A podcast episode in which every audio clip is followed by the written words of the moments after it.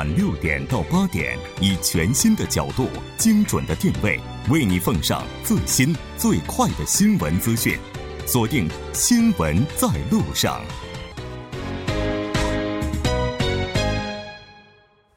好的，欢迎回来，了解最新热点焦点。锁定调频一零点三，《新闻在路上》。稍后是广告时间，广告过后马上回来。好的，欢迎回来，回到我们今天新闻放大镜的第二部分，继续和来自韩国外国语大学经营学院的肖树峰教授，以及前德勤会计事务所财务咨询本部经理杨帆一起来讨论周五十二小时工作制这一话题。当然，节目也期待您的参与，您可以发送短信到井号幺零幺三，通信费用每条为五十韩元。另外，你也可以在 YouTube 上搜索 TBS EFM，在收听 Live Streaming 的同时点击对话窗参与活动。那刚才呢，咱们提到说，韩国的大企业他们应该说都已经开始为接下来要推进的这个制度做准备了。其实，嗯，比较难的可能就是中小企业，就是因为他们本身这个压力就是比较大的。对，韩国的中小企业呢，一般那个代工代工的比较多，另外呢，这个出口企业比较多。所以根据韩国上个月这个统计局发布的数据呢，就是韩国百分之二十点一的就业人口呢，每周工作时间超过了五十四个小时。每天呢，也就是说接近十一个小时每天工作时间。嗯，那这那缩短工作时间之后呢，企业这个中小企业最大的负担就是要承担更多的这种雇人成本。啊，我们但是我们说这个短视近利或者人心惶惶的减少就业岗位，或者是变相的延长工作时间，都不足以引领引领这个企业的长足发展。企业这个对这中小企业，他们应该对这种作业的流程呢进行这个啊整体的诊断，对这个企业营运的成本结构呢啊进行这种策略性的改造，寻求那种减少成本的这种机会。同时呢，我们一直提倡的这个以人为本呢，就是让员工成为这种啊企业的主人公。啊，企业要积极沟通，让员工了解呢这种成本改造的这种原因和方向。嗯，也就是宗旨呢是提高企业的效益，啊，扩大这个就业的岗位，让员工呢自主的参与到这种啊支援，提高这种企业的凝聚力和士气。不要呢就是通过我们说的刚才一些。变相的让员工延长工作时间，嗯，这这种其实肯定是要对这鼓舞员工的士气是不利的。对，其实出台这个制度，应该说政府的初衷啊，就是希望能够减少员工的工作时间，提高他们的生活质量。另外一方面呢，对于企业来讲，如果他人手不足的话，可以借这个机会再选拔或者说去招聘一些新的员工进来。那是不是说这个制度它其实可以一举多得？就是说，既能够解决一部分现在的就业问。问题，然后呢，也能够去这个应该说是减少或者是降低最低时薪上调带来的影响呢？我觉得这制制度本身是一个很很好的制度，因为从这个长长时间段的角度来分析的，这个随着社会的进步，工作时间肯定是要变短的。嗯，所以说这闲暇时间的延长才是社会进步的一个最重要的元素之一。但是说这件事情感觉有点突如其来的这个。感觉就是说，这个是之后发生的变化，其实实际上是给工作体系本身进行一个改革的机会。就说要保证我这个岗位，不光这个 A 这个人过来做，B 这个人也会来做，那就说谁都要知道这个东西怎么做。那这样的话，它可可以流动下来。那对于中小企业来讲，基本上是一个萝卜一个坑，就大家就是这个人就做这个内容，就已经细分很好了。那提前就是没有这一类的渗透的话，大家肯定是都比较来的比较突然，就是比较惊慌。嗯。但是最近我看新闻里，就是把这两个新的这个规定来讲，实际上是给中小企业现在是两个非常巨大的一个难题。你像这个独立的来看最低时薪制度，这个本身其实它对中小企业。最最直接影响应该是财务上的压力，嗯，成本提高了。那已经已有很多中小企业在提议说，把一些这个没有放在基本薪贴薪金里边这些补贴，要归到这个基本薪资里边了。修正案已经通过了，对，然后这样的话就能稍微减一些压力，就说明这压力真的是非常大。对，那这个五十二小时工作制度这个时时长这个东西呢，它不仅仅是钱的问题。它是人力资源的压力，就已经我看已经有个别像刚刚有讲到这个交通运输领域已经缺几下个月开始可能会缺几千人的这个人力不足，嗯，但是人力不是说我缺了就可以在市场上找到，嗯，这个人力资源的这个是有需要时间的，而且不一定有这些人力来补充，所以说这个来讲，可能对部分这个面临这很多就是上流，比方说原材料价格上涨。下游呢，我这个销售慢慢减少了，然后本来利润就不高，然后告诉说现在呢时薪要涨起来了，然后五十二小时了，那他的选择只能是说唯一的选择就是说我减少公司的体量，我按照这个规定走下去维持。至少维持公司的存亡。那但是说，如果是说，N 多这个中小企业都选择这个方式来做的话，好的一面可能是会有一个市场上会有规模效应。那这类产品可能是供不应求，供不应求的话，可能会慢慢的这个利润再涨上来，公司再重新再招回来，找回原来的那个常态。但是悲观一点是什么？中小企业生产的产品又是替代性很高的产品。就是我今天在这家公司，我我购不到的话，可以去别别别家公公司来购，甚至我可以去国外购，就是替代性又很强。所以说，在竞争的这个过程当中，应该说是比较不利，可能更多的是选择就是减小公司的体量。对，短期之内一些中小企业的遇到一些困难是必不可少的，但从长期来看呢，就是逼迫这些企业去提高自己的竞争能力，提高自己的这种啊生产效率。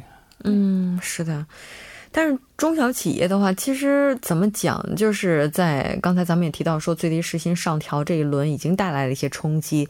七月份的时候，我们这个工作时间又要减到五十二个小时，这两轮的冲击其实对他们来讲还是比较大的一个考验。我不知道大家有没有看到这个新闻，就是说在今天就发表了一个数据啊，说这个冷面的价格。对，我也刚才想说呢，说九千韩元对吧？对，涨了百分之十。百分之十，这么算一碗冷面也就人民币的话就五十五块钱。人民币，嗯啊，确实很贵啊。嗯，然后我我其实看到这个数据的时候，也是有一些大吃一惊的，因为。那最低时薪这个上调已经带来了一轮物价的上涨，不知道接下来这个时长工作时长缩短会不会再产生一些影响？当然，很快就能够 这个给我们一个答案了，因为这时间真的是太近了。咱们在刚才讨论的第一个部分呢，也谈到了说，那有一些人他们在这个工作时间缩短之后，可能要利用周末的时间去做一些兼职来补贴家用。那也就是说，接下来薪水和工作时长它之间出现。冲突也是一个必然的。我觉得这种影响对这种低收入家庭可能是比较严重的。嗯，好，今年第一季度韩国百分之二十的低收入家庭呢，和去年同期相比，它的收入其实下降了百分之八。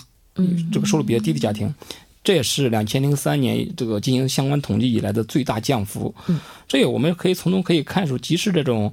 我说这个每每年的 GDP 增这都在增长，这种国民的收入在增加，但是也不足以让这种低收入家庭获得这个足够的支出。啊，文在寅政府现在他也提倡这种收入驱动型的这种经济增长模式，他的政府的初衷呢，就是希望通过增加收入呢，来提高这种经济活力。但问题是，真正增加这种啊劳动者的实际收入，才能呢真正刺激这种消费。我们说真正的这种收入。解决这种收入两极化和长期这种经济低迷的问题，嗯，从而提高这种经济活力。所以说，为了平衡这种薪水和工作时长的这种冲突呢，我们说就需要保证每个小时的工作价值不能贬值啊。工作一个小时，他这种这种这个获得这种一个小时的这种价值，不能一点有丝毫的这种缩水和贬值。嗯，真正在改善这种低收入者的这种生活质量。嗯啊，这是一个根本性的一个问题。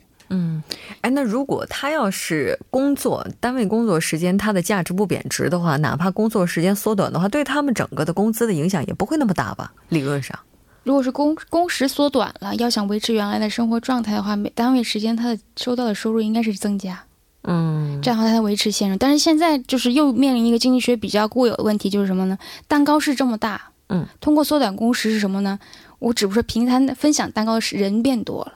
嗯，那每个人分享去的这个量是减少了，实际上，嗯，因为你单位是单位时间，每一个人挣到钱是原来的价值没有变，嗯，所以政府在要求这种减少工作时间的同时，在在提高这种最低保证最低的时薪，所以这也是一个防止这种啊这种企业进行这个偷懒一个一个一个一个这个对策，所以是，嗯，但其实说这另一方面，它是在激激发每就是每一个人的个人的潜力去创造收入。嗯，就是说他会用更多的时间去做更多其他的事情，而且就是也。人要有一个，就是说习惯。刚才那吴真也讲的惯性，已经那个习惯了过往的那个生活状态了，对吧？那现在其实是说需要变化的时候，正好给大家一个机会。虽然是有一些有一些那个束手无策这种感觉，但是说很被动，但是也是可以从这个机会来去再重新啊，我有自由分配我的二十四小时了，嗯，不用给公司那么多时间了。以前最低时薪的时候，我们是现在可能七千多，嗯，再过到二到两年之后，又涨到一万哈一万韩元。你说每每周工作五十二个小时，每周可以。以挣五十二五十二万韩元。呃，以前即使工作六十八个小时，时薪的七六七千块钱的话，其实也挣不到四十万。所以这么这么算的话，其实他这个收入如果是保证不不不缩水的话，其实收入是可可以增加的。就是我们只是从这个政策本身来看的话，工作时间缩短、最低时薪上调，在理论上他们这个收入应该不会出现特别大的一个变动。但问题在于，在这两轮调整过程当中，我们这个物价是不是会原地不动这样一个问题？还有再加上刚才杨帆也提到了，说这个蛋糕分蛋糕的人也多了，嗯，那你这个每一块蛋糕的价值，它本身也会出现一些变化，这可能就是我们遭遇到的最大的一个困境。所以说这个冲。冲突是不是在接下来很长一段时间，我们都要去适应呢？对，是需要一个过渡和适应的时间。嗯，哎，大概会多长呢？这就不好说，看这个韩韩国国民的适应能力。对，这需要各个方面的配合，了解这种政府的初衷，政策的初衷是好的，为了提高这企业的工作效率。对，初衷真的是好的。嗯，对，我们是好，没办法去否认，因为毕竟政府的话，他出台这个政策，肯定是希望它服务于更多的大众，能够让更多的人去受益哈。那包括就是之前的话，韩国政府也是通过了关于最低时薪它的一个计算方法修正案嘛。刚才杨帆也提到了，那其实目的也是希望就是说给大家减一些压，然后也让它有一些阶段性的过渡。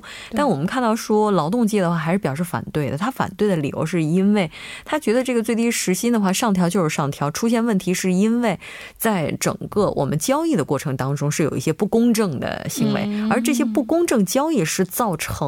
就出现问题的原因，而不是说最低时薪它的计算方法带来的这个问题，所以这可能就是一个矛盾了。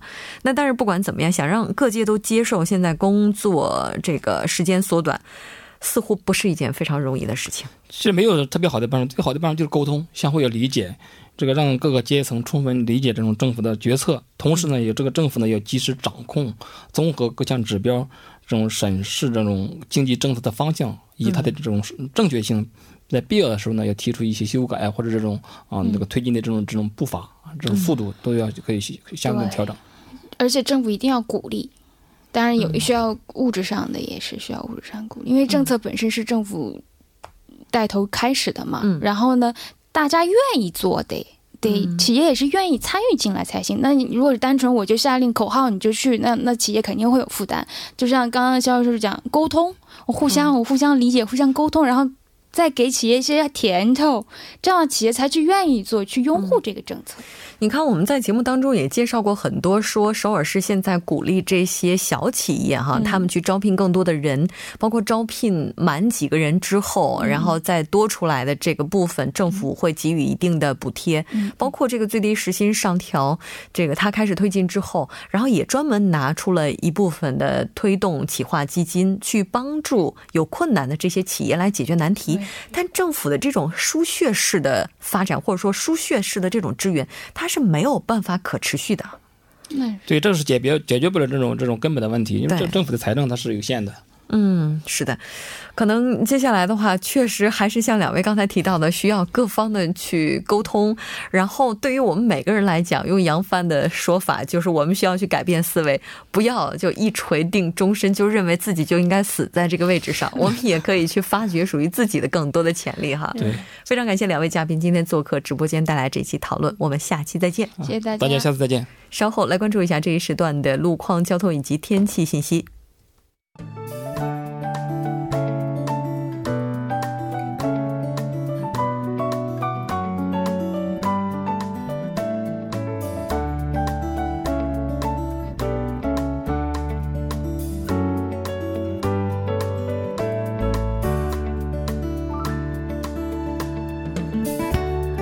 晚间七点四十五分，依然是由程琛为大家带来这一时段的路况及天气信息。继续来关注首尔市晚高峰时段的实时路况。第一条消息来自奥林匹克大路金浦方向东湖大桥至汉南大桥，目前呢在该路段的一车道上发生了追尾事故，还望后续车辆保持安全车距，提前变道行驶。接下来是在金仁路五柳高速公路转换出入口至五柳洞十字路口方向，不久之前呢在该路。段三车道上进行的道路维修作业已经结束，路面恢复正常。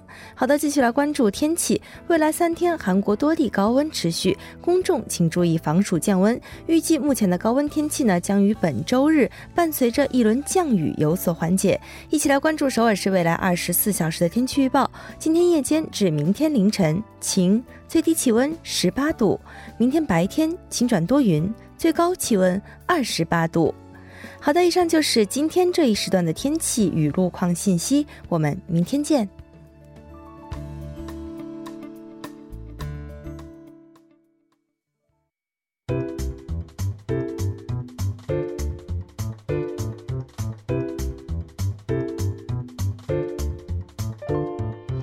纵观历史，横看新闻，解读新闻中的历史。接下来马上请出栏目嘉宾，来自幼松大学的外籍教授苏杭。苏教授，你好！主持人好，很高兴和您一起来了解今天新闻中的历史。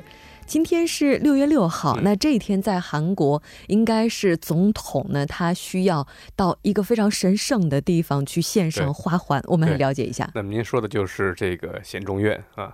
那么我们今天的新闻呢，就是关于一九五六年六月六号第一届显忠日纪念仪式的这个历史。那么这个新闻呢，最早是在一九五六年六月七号的《东亚日报》上刊登的。嗯。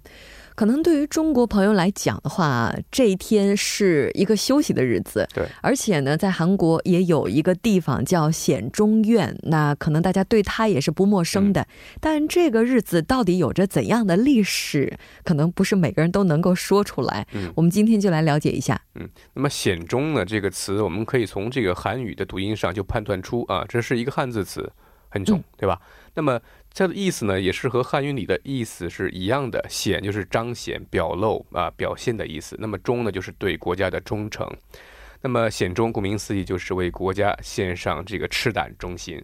那么韩国政府呢，曾经在一九五六年四月十九号宣布啊，根据呃一一四五号韩国大统领令，为纪念韩国国土防卫和民族统一而做出贡献的所有的故人，那么以每年的六月六号这一天。为纪念日来进行纪念活动，那么同时呢，这一天也是全民的公休日，会放假一天。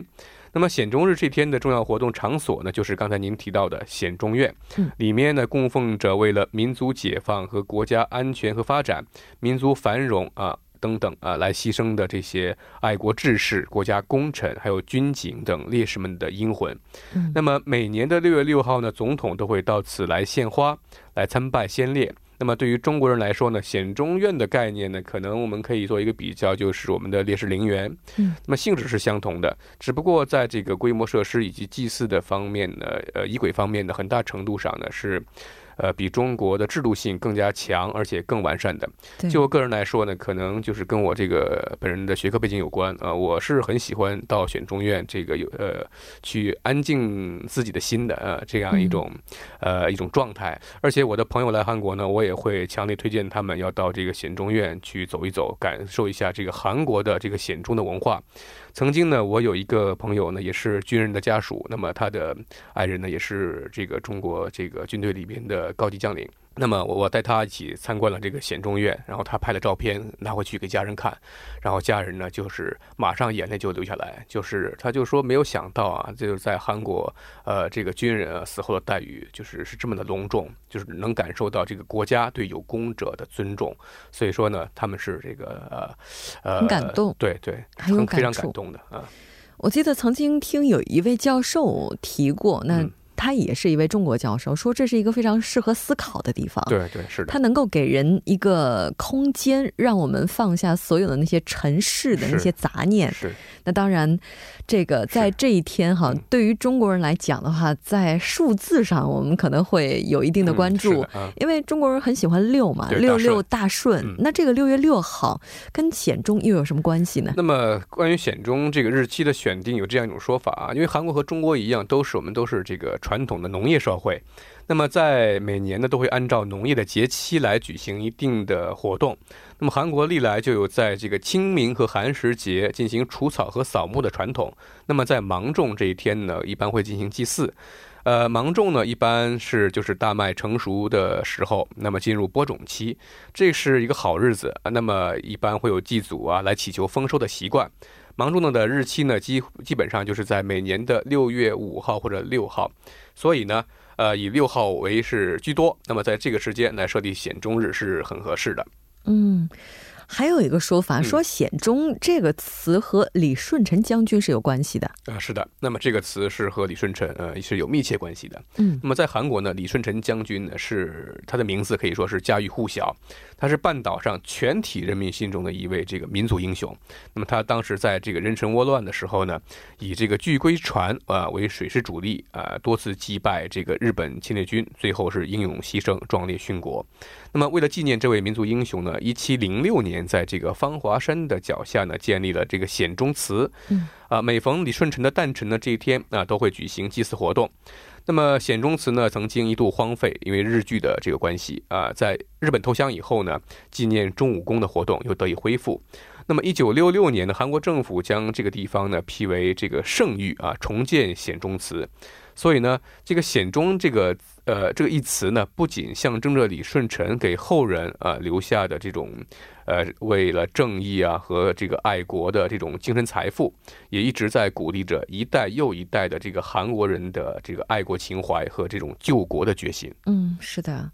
那在韩国的话，这一天有哪些纪念方式呢？啊，那么在每年的六月六号这一天，民间呃民间呢，家家户户都是会挂上国旗啊。韩国政府的各个机关呢会下半旗啊。早上十点的时候呢，全体国民也会听到这个警报。啊，那么在警报声之后呢，大家一起来默哀一分钟，为死去的烈士们祈福，祝愿在这个战乱中牺牲的人们的灵魂啊得到安息，并且呢，很多人会到这个国立显忠院、国立墓地或者战争纪念馆、独立纪念馆等等地方，这个英灵聚集的地方呢，进行这个献花和献祭的活动。那么在首尔地区的人呢，包括总统以下的政府要员们呢，以及很多国民会到这个。呃，显忠院去参拜这个英灵啊，那么为这些殉国的先烈和护国的英灵们呢默哀、献花、焚香，还有包括一些献诗的朗诵这种纪念活动。那么，除了由这个国家报勋处主办的显忠日纪念仪式之外，各个地方的政府、还有学校、企业所主办的纪念仪式呢，也是在全国各地来举行的。呃，那么随着近些年来这个网络的比较发达嘛，那么还流行在这个网上呃祭拜，来表达对往生者们的哀思。嗯。其实，在韩国的话，除了六月六号这一天之外，还有一些非常特殊的日子，也都会在显中院迎来一些非常重要的人物。比如说，像韩国总统的话，似乎在就任的第一天都有参拜显忠院的这样一个习惯，那也是表示对于这些为国殉职英烈们他们的尊重。当然，不管怎么样，作为中国人，如果您要是在韩国的话，这一天我们也建议您来到这里去感受一下这个国家对。对于先烈们他们的这种敬仰，非常隆重的。对，非常感谢今天苏教授带来的这一期节目，我们下期再见。嗯，再见。新闻中有你有我，我们一直在路上。您的参与，我们的动力。参与我们的节目，您可以通过手机短信的方式发送短信至井号一零一三。每条短信会收取五十韩元的通信费用。你也可以登录我们的官网三 w 点 tbs 点 c o 点 kr 收听更多广播回放。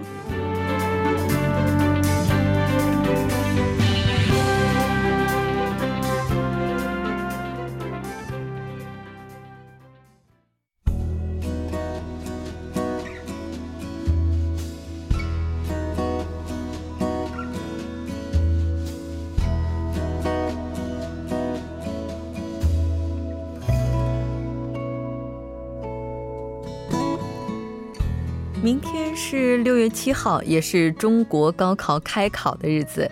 全中国呢有一趟列车，这趟列车的名字是高考专列，那它是 K 五幺幺七。